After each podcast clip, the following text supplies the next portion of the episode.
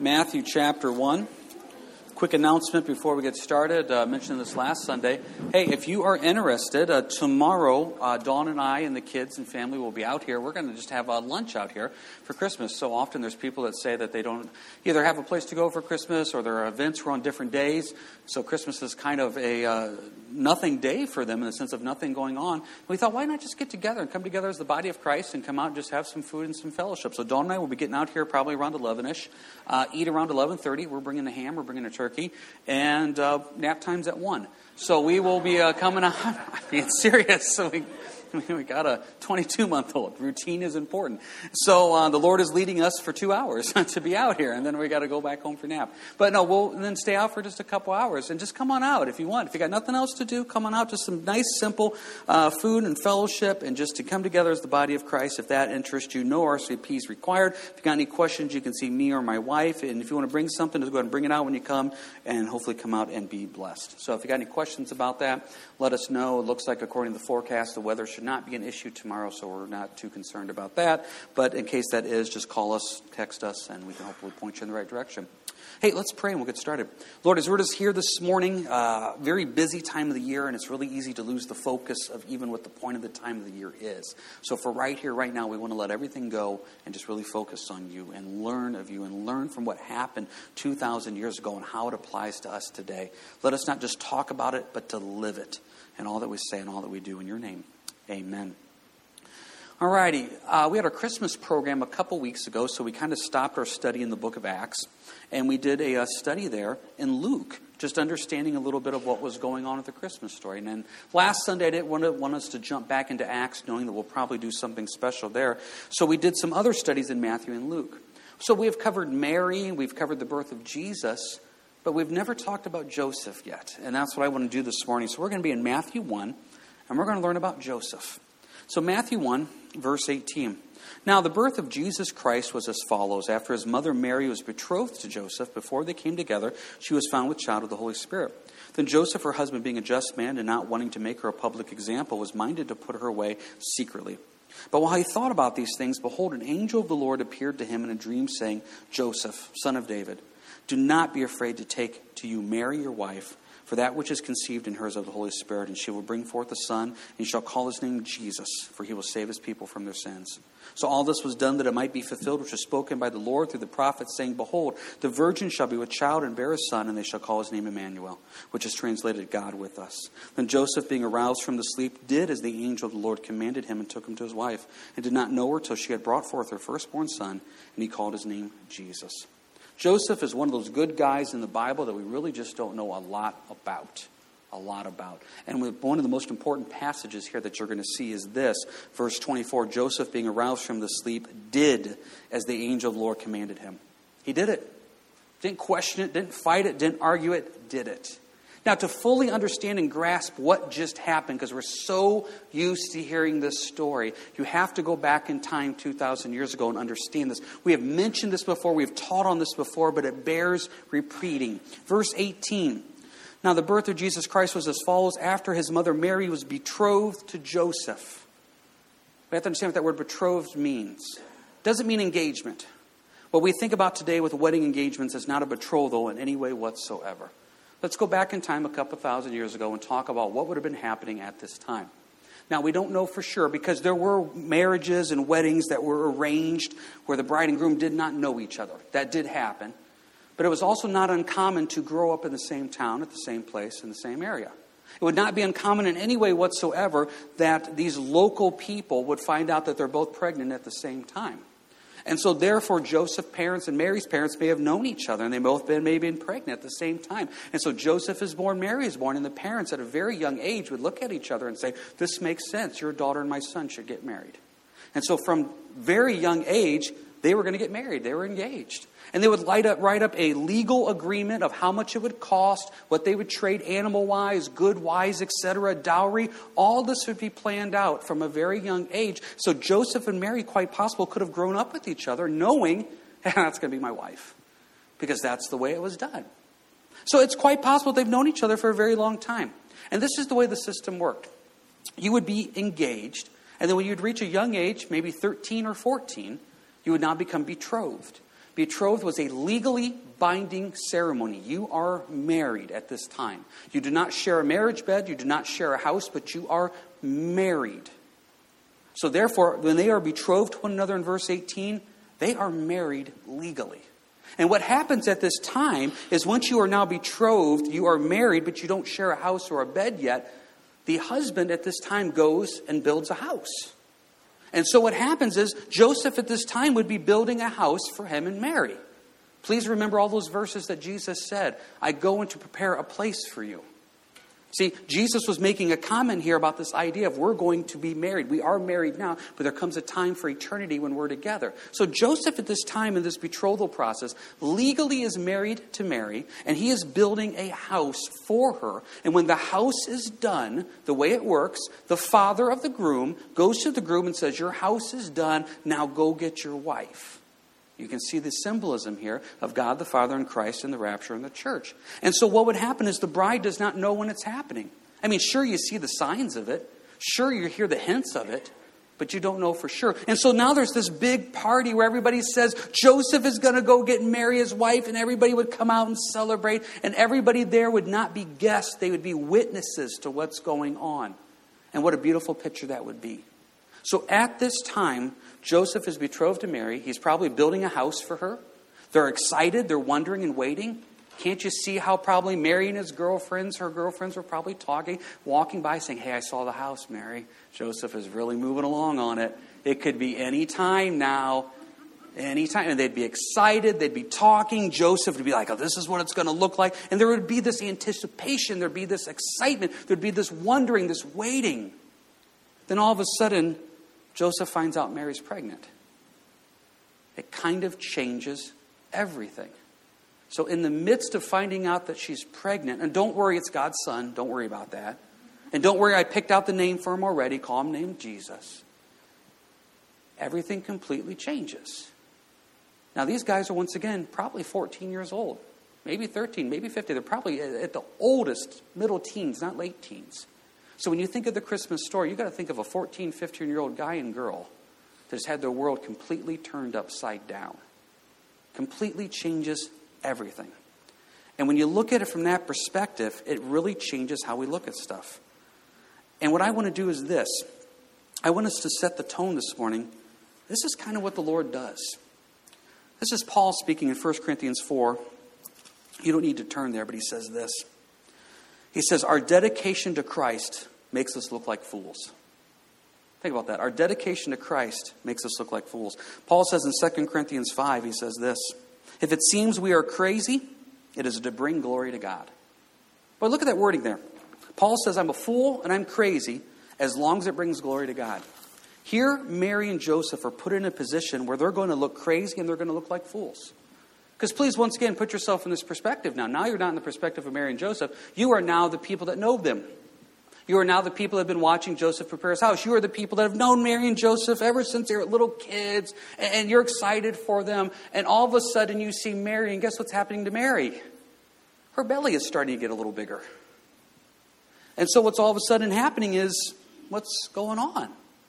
Because this isn't a wedding where you have a guest list, everybody comes. Well, there was no ceremony, they're still betrothed. So now your mind starts wondering well, one of a couple things happened here, Mary and Joseph.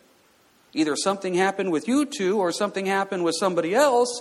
And so this is now you put yourself in the position of Joseph, verse 19, not wanting to make her a public example and minded to put her away secretly. Joseph could have brought Mary before the elders of the town and brought the law up and said she should be stoned to death because this is not my child. He could have done that. But verse 19, he's a just man, he's a good man, he's an upright man. He's also a teenager. Joseph's quite the guy. And so, therefore, he's building this house, and all of a sudden, that house completely stops. They were planning on this great marriage, so that completely stops. See, at this time, you got to remember what also is going on. These people are poor, very poor. You would spend every extra ounce of food preparing for this feast. You would be preparing wine for this. You, this would be a huge deal. And some Jewish traditions that if a man had a daughter from the day of her birth, he already starts preparing the drink for the wedding because it's that big a deal. all of this now is completely, suddenly put on hold. Because as Paul said, God wanted to do something crazy that sometimes makes us look like a fool. But what is everybody going to think of Joseph and Mary? Now, you don't know the story. You don't know that the angel appeared to Joseph, an angel appeared to Mary. It's really God's son, it's the Savior. No. You see a couple kids and you just start making opinions about them. That's what we do. Haven't we done that before? I've joked about this before that there's a gift of the Spirit that people think they have that is not mentioned in the Bible in anywhere whatsoever, and it's the gift of the Spirit of being able to read people's minds. I hear people say this all the time. Well, I know what he's thinking. How do you know that? I know why he did it. How do you know that? Well, I'm sure I know what he's telling her right now. No, you don't. You may think you do, you may have evidence, but you don't know. Look at Mary Joseph. Oh, I know what they did. No, you don't. You don't. I'll give you a quick story about this. Uh, it's been a while ago. I was uh, getting groceries. I was at Walmart. And you know how sometimes when you are getting groceries, you kind of start with the person, you kind of go through the aisle at the same time?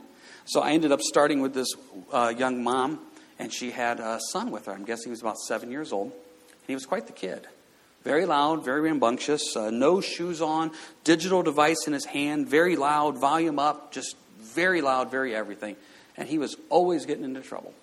And she was just so calm, just pushing the cart, taking care of him. And eventually he ended up, and I'm not making this up, he climbed out of his cart and stood on the hot dog section at Walmart. So he was in the little cooler section, jumping up and down on the hot dogs. So remember that the next time you purchase hot dogs. And at that time, you know what my mind did? Oh, if I could just have a little bit of time to sit down and explain to this mom biblical discipline. If I could just have a little bit of time to show her what Proverbs says about raising children. If we could just have a little bit of time to figure all this out, right? Because I know what's going on. I got it all figured out. She was so calm. She was so quiet. Here's this kid. Now, fast forward a little bit later. We were asked to do respite uh, for some foster kids. And we were so excited. And so we got these foster kids, and they were just cute, adorable, etc. And then five minutes later, next thing you know, they would spit, they would hit, they would throw things at you. I remember one time putting the one down for a nap, came up behind me and punched me right in the back. Now, be spit at, thrown at, yelled at, screamed at. We never took him out of the house. Because if I would take him to Walmart, guess what everybody would think of me? So now I look back at this mom and I think, I don't know anything about her. She may be a foster mom. She may be the neighbor lady that looks at this boy and says, This boy's got the worst life ever. And if I could just take him for an hour to Walmart and give the mom a break. You know what I mean? We don't know. So we look at Mary, we look at Joseph, we look at the growing belly, we look at, well, where's the ceremony? What's going on? And we start forming opinions and thinking where really she's carrying the Savior of the universe. And Joseph is such a good, godly man. He is not taking her in front of the elders, he is not picking up stones, and he's loving her. We would never know that. We would never see that. God sometimes likes to do things, as Paul said, that is crazy and foolish. Let's talk about this a little bit. Can you go with me to Ezekiel, please? Ezekiel. If you've never studied out the Old Testament prophets, it's a lot of fun. When I say this term, please don't misunderstand what I'm saying. God is a showman. Now, when I say he's a showman, it doesn't mean he does circus acts to get your attention. I don't mean that in any way whatsoever. But he will do what he needs to do to make sure his point comes across. Take a look at the plagues of Egypt as you go to Ezekiel chapter 3. The plagues of Egypt were there to get attention, to bring glory to God. This is something the Lord does. And when you read the Old Testament, you see God using these prophets in very strange ways, to use Paul's wording, very foolish, crazy ways to get their point across. These prophets in the Old Testament were respected men, and when they would speak and do something, they may not agree with their message, they may not listen to their message, but they would give the time of day to at least hear their message. And sometimes the Lord did some very strange things to get his point across. Let's look at the ministry of Ezekiel. Ezekiel chapter 3, verse 26. I will make your tongue cling to the roof of your mouth, so that you shall be mute and not be one to rebuke them, for they are a rebellious house. But when I speak with you, I will open your mouth, and you shall say to them, Thus says the Lord God, He who hears, let him hear. He who refuses, let him refuse, for they are a rebellious house. How's that for a ministry? Ezekiel, I'm going to close up your mouth. When I want you to say something, you can speak. But until then, it's not going to be. That's actually really not a bad thing. Can you imagine if your mouth would only open when the Lord had something to use you for and to say things? How much trouble would we save ourselves from? So here you go, Ezekiel. This is your ministry. Now, what are you going to do? Verse 1. Chapter 4 You also, son of man, take a clay tablet, lay it before you, and portray it on a city, Jerusalem. Take a clay tablet, Ezekiel, draw Jerusalem on it. Okay? Verse 2 Lay siege against it. Build a siege wall against it. Heap up a mound against it. Set camps at it, it also. Place battering rams against it all around. Okay, now take your drawing, Ezekiel, and put little armies around it.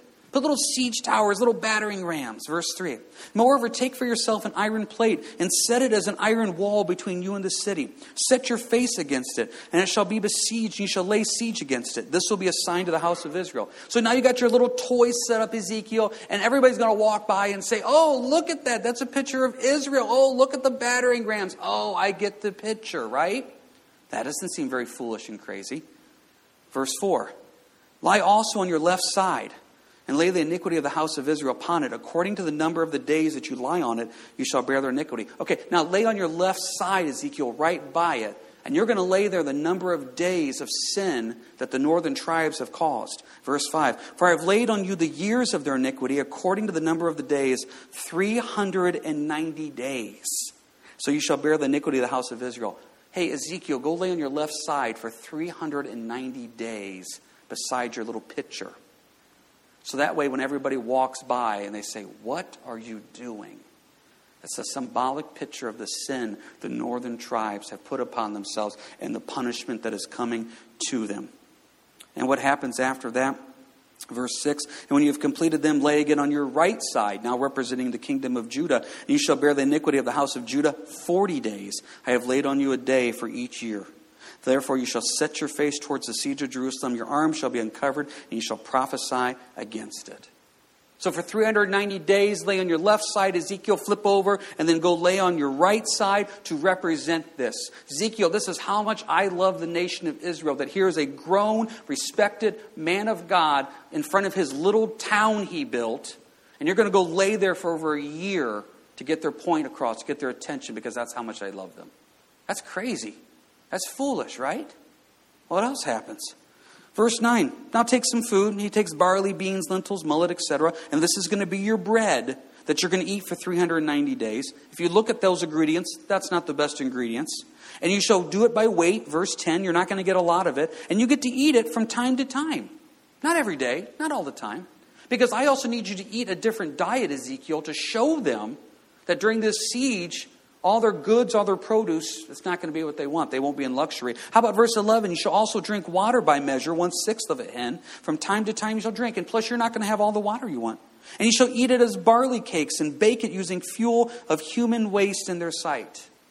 Once again, verse 12 is not a verse you see on a lot of Christian shirts. You shall eat it as barley cakes and bake it using fuel of human waste in their sight. Yes, that means exactly what it says. When the nation of Israel is under siege, they will not have food, they will not have water, they will not have fuel to cook things, so therefore they will have to use human waste as their own fuel. Ezekiel, I want you to do this for 390 days, then flip over and do it on the other side. That's crazy. That's foolish. That's how much God loves Israel. Now, He's not asking us to do this. You know what He's asking us to do? Just be a witness to your neighbor. That's all He's asking. How about your coworker? How about these friends and family that you're going to see today and tomorrow that you may not see again until maybe uh, Resurrection Week or to maybe Thanksgiving or maybe even next Christmas? See, God's not calling you and I to go lay on our side for 390 days. He's just simply asking us to be open about the gospel of Jesus Christ. What about happens next? Verse 13, and the Lord said, So shall the children of Israel eat their defiled bread among the Gentiles where I will drive them. And I said, Ah, Lord God, indeed I have never defiled myself from my youth till now. I have never eaten what died of itself or was torn by beasts, nor has abominable flesh ever come into my mouth. Ezekiel says, God, I, I can't do this. This is, this is just wrong. This is unclean. Verse 15, that he said to me, See, I'm giving you cow dung instead of human waste. You shall prepare your bread over it. God says, Okay, now you get to use cow dung. This is crazy. This is foolish. But that's how much he cares. Verse 16 Son of man, surely I will cut off the supply of bread in Jerusalem. They shall eat bread by weight and with anxiety, and they shall drink water by measure and with dread. So, Ezekiel, you're going to go do this for a year to represent me to these people. And that's not just it. Verse 17, they're going to lack bread, they're going to lack water, they're going to be dismayed. But look at verse uh, chapter 5. And you, son of man, take a sharp sword, take it as a barber's razor, pass it over your head and your beard, and take the scales to weigh and divide the hair. Now go shave your head and shave your beard, Ezekiel. Now that doesn't sound like that big a deal. That is huge to a Jewish man. To have his head shaved and his beard shaved, that'd be dishonorable. That'd be disrespectful. This would be a big deal. For him to shave his beard off, if you remember the story correctly, when David sent ambassadors to a foreign nation, and these ambassadors were roughed up a little bit, they were roughed up by shaving half their beards off. They were sent back and they were ashamed, and David said, Go into hiding until your beard grows back. That's how big of a deal it was. So here now is Ezekiel laying on his side, eating food cooked over cow dung, minimal food with a shaved head and a shaved beard. Because that's how much God loves Israel. You would walk by that and say, What are you doing? I'm doing this because the Lord is saying judgment's coming. Are you ready for it? Are you prepared? And, you're going to do this for 390 days and flip over and do the other side? Yeah, because that's what I'm willing to do. And then verse 2 I'm going to burn part of the hair, I'm going to throw part of the hair in the air, I'm going to cut part of the hair with the sword to show you that a third of you are going to be burned up in the siege, a third of you are going to be killed by the sword, and a third of you are going to be scattered. Once again, I'm not trying to belittle this point. God's not asking us to draw a picture of Hamler and put little guns around it and lay beside it for a year. He's just asking us to be open about our relationship with Christ who we run into to be purposeful to when we go see people to say, I'm not here just to do this, I'm here to represent Jesus Christ. Because every time I do something, I'm on a little missionary on a missions trip. Because that's how important eternity is. And if God asks me to do something crazy, to do something foolish, Paul says, I'm crazy for the glory of God. I'm foolish to see you come into Jesus Christ. I can look back at, at Joseph and Mary and see two teenagers trying to figure this out. I can see Ezekiel laying on his side trying to figure this out. And the Lord just wants me to be open about my faith. One more example about this, please. Can you go to Jeremiah 13? Jeremiah 13. I tell you, if you're the type of person you've ever looked at the Old Testament and say, it is so boring, oh my, there are so many fun little nuggets in here of what you can just see. Let's talk about what Jeremiah does in Jeremiah 13. What crazy, foolish thing is he willing to do for the Lord? Jeremiah 13. Verse 1. Then the Lord said to me, Go and get yourself a linen sash and put it around your waist, but do not put it in water. So I got a sash according to the word of the Lord and put it around my waist. Now, this is where you have to stop for a second, depending on your translations, what that word sash means. Some people are going to interpret that as it's a sash, it's a belt. And it would be a belt that would be very big, very large, because that's what the priest and the people in the temple would wear. It was symbolic. If I remember correctly in the law, it would say, I think, like holiness to the Lord on it. Now, some of your translations are going to translate that word sash as loincloth, which is really saying it's underwear. So just follow this for a second. So put this on, verse 2, put it around your waist. Verse 1, don't wash it. Verse 3, and the word of the Lord came to me the second time, saying, Take the sash that you acquired, which is around your waist, arise, go to the Euphrates, and hide it there in a hole in the rock. So take this belt or this loincloth underwear, go to the river Euphrates. Now, if you have maps in the back of your Bible, you're going to see Jerusalem, and you may not even see the river Euphrates. Euphrates is from Babylon. See, this is a picture of the Babylonians. This would be possibly months' journey. So take a couple months off, Jeremiah. Walk to the river Euphrates, dig a hole, find a rock, hide your pair of underwear. Verse 5. So I went and hid it by the Euphrates as the Lord commanded me. Okay, missions trip done. Verse 6. Now it came to pass after many days that the Lord said to me, Arise, go to the Euphrates, take from there the sash which I commanded you to hide there. So I went to the Euphrates and dug, and I took the sash from the place where it was I had hidden it, and there was the sash ruined, and it was profitable for nothing. Hey, take a three month journey and go dig it up now again. Why? Because it's supposed to show what? Verse 9 verse 8, excuse me, then the word of the Lord came to me, saying, Thus says the Lord, in this manner I will ruin the pride of Judah and the great pride of Jerusalem. This evil people who refuse to hear my words, who follow the dictates of their hearts, who walk after other gods to serve them and worship them, shall be just like this sash, which is profitable for nothing. For as the sash clings to the waist of a man, so I have caused the whole house of Israel and the whole house of Judah to cling to me, says the Lord, that they may become my people for renown, for praise, and for glory. But they would not hear. Jeremiah, I need you to do this because this shows how much I love Israel. Once again, Paul says, I'm crazy for Christ, I'm foolish for the Lord. If it brings a soul into the kingdom, are we willing to do it? Now, it needs to be spirit led. It needs to be glorifying to the Lord. It needs to be biblical. Let's make sure we understand those points. But how often do we talk ourselves out of things? Oh, I don't know, Lord. This just seems so strange. This just seems so weird. I mean, it can't. Uh, we just read about a guy that laid on his side for 390 days. We just read about a guy that took a missions trip for a couple months to go hide possibly a pair of underwear. We just talked about a guy that was building a house for his wife and found out she's pregnant with God's own son teenage girl now that is pregnant with God's own son. I mean, we can keep on going down the list. Hosea, do you remember the book of Hosea? Hosea is a great book. Hosea, so when your kid comes to you and says, I want to learn more about God, oh, go read Hosea. Hosea chapter 1. Hosea, go marry a prostitute for me. Could you do that? And then when the prostitute cheats on you, can you bring her back again? Because it's my love for Israel. And Hosea, you're going to have kids with her, and I want you to name the kids this if you don't know Hosea's kid's name. First, name your kid not loved. Then name your second kid, not my people. So, Hosea, now go introduce your kids to people. Hi, would you like to meet my son, not loved? Would you like to meet my son, not my people? That's what Hosea's ministry was. And once again, the Lord is just asking us can you represent me to coworkers, friends, family members, neighbors? Can we go fulfill the great commission of go, therefore, and make disciples? Can we open up our house to those that are in need?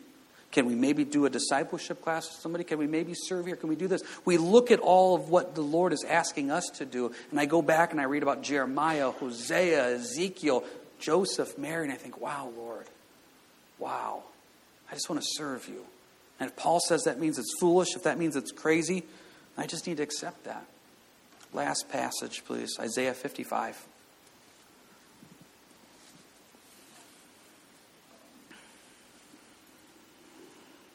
Isaiah 55.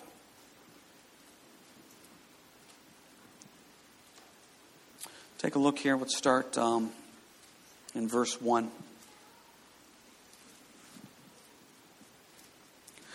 Isaiah 55, verse 1. Ho, everyone who thirsts, come to the waters. And you have no money, come buy and eat. Yes, come buy wine and milk without money and without price. God is saying, Come to me. I don't have any money. I don't have anything. The Lord says, I know. I'll still give it to you. Isn't that amazing? Salvation. What do I have to do? Nothing. It's a free gift. Okay, well, there's always a catch. Not with this one. Jesus took care of it on the cross. That's why he said, It is finished. As we say out here almost every Christmas, please remember Christmas is the first day of a journey that lasts 33 years that ends in Jesus' death. That's the purpose of Christmas, where the Lord is saying, I want to come give you the food that you need for salvation, and I'm giving it to you for free. Verse 2 Why do you spend for what is not bread and your wages for what does not satisfy? That's a great. Why do you spend money, time, and energy on things in this world that bring you no satisfaction? Just read a great devotional yesterday by Greg Laurie, which is such a simple point. He says in the next couple of days, we're going to open stuff up and possibly a week from now, not even know where it's at. A year from now, not even remember what we got. How many of us have fretted over what to get somebody and then they don't even care? What is Isaiah saying here in verse 2? Why do you spend money for what is not bread and your wages for what does not satisfy? Careful what you invest your time, energy, and money in. Invest in eternity. Invest in eternity. Listen carefully to me and eat what is good, and let your soul delight itself in abundance. Incline your ear, come to me, hear, and your soul shall live, and I will make an everlasting covenant with you. Everlasting life. The sure mercies of David, indeed, I have given him as a witness to the people, a leader and a commander for the people. Surely you shall call a nation you do not know, and nations who do not know you shall run to you. That's us, guys. Because of the Lord your God and the Holy One of Israel, for he has glorified you. Here it is. Here's your altar call. Seek the Lord while he may be found. Call upon him while he is near. Let the wicked forsake his way and the unrighteous man his thoughts. Let him return to the Lord, and he will have mercy on him, and to our God he will abundantly pardon. For my thoughts are not your thoughts, nor your ways my ways, says the Lord. For as the heavens are higher than the earth, so are my ways higher than your ways, and my thoughts than your thoughts. Verses 8 and 9 quit trying to figure out God. God says, My ways and my thoughts are so far above you. That's why I picked two teenagers to give birth to the Savior. That's why I had Ezekiel lay on his left side for over a year. That's why I had Jeremiah go bury the sash, because it was going to serve a deeper purpose than what you could ever imagine. Can you imagine if the Lord talked to us and communicated us almost as equals? Hey, Jeremiah, I got an idea I want to run by you, Jeremiah. Would you mind wearing this for a while and then kind of going to the river Euphrates and burying it? What do you think of that? Well, of course not, no. Ezekiel, I got a great message topic for you. Why don't you lay on your side for 390 days? No. But the Lord says, My ways are above you, my thoughts are above you, and this is going to work out deeper than what you could ever imagine. And the same thing still happens today. When the Lord leads you to do something, we sit there and all of a sudden we become very logical. Well, I don't understand how this will work. I don't understand how this will make sense. This doesn't do anything. So, therefore, in our logic and wisdom, we shut the door, and the Lord says, But you don't see it. You don't see my ways. You don't see my thoughts that are higher than you. Trust me in this. And if the Lord is calling you to something here right now, I want to ask you to trust Him. It may not make sense. As long as it's biblical, glorifies the Lord, points people towards Jesus Christ, Paul says, I'll be a fool. I'll be crazy. And sometimes we need to take that step of faith, just like Jeremiah, just like Ezekiel, and just like Joseph and Mary. When you really stop and think about the Christmas message and what Joseph went through, there's a lot of faith and a lot of trust there. And what an example that is to us to trust and say, Lord, your thoughts, your ways, I don't get, but I trust you. And that's what I'm going to do. Worship team, if you want to come forward here for the final song. Hey, let's pray this into our lives. Lord, we don't want to just talk about it. We don't want to underline the verses and just say, neat point. We want to live it. If there's something you're calling us to do that is almost foolish, almost crazy, Thank you for being a God that works with fools and works with crazy people. Thank you for your grace and mercy. Thank you for doing things that are so out of the ordinary and out of the box. Lord, we thank you for that. And in this Christmas season, over these next couple of days, help us to realize the crazy thing you're asking us to do is just to represent you to people. Go before all things. And Lord, just tonight with Christmas Eve service, you know, some weather coming, your hand to be upon that. You're sovereign. We trust you. And we just pray that you go before all things in your name. Amen.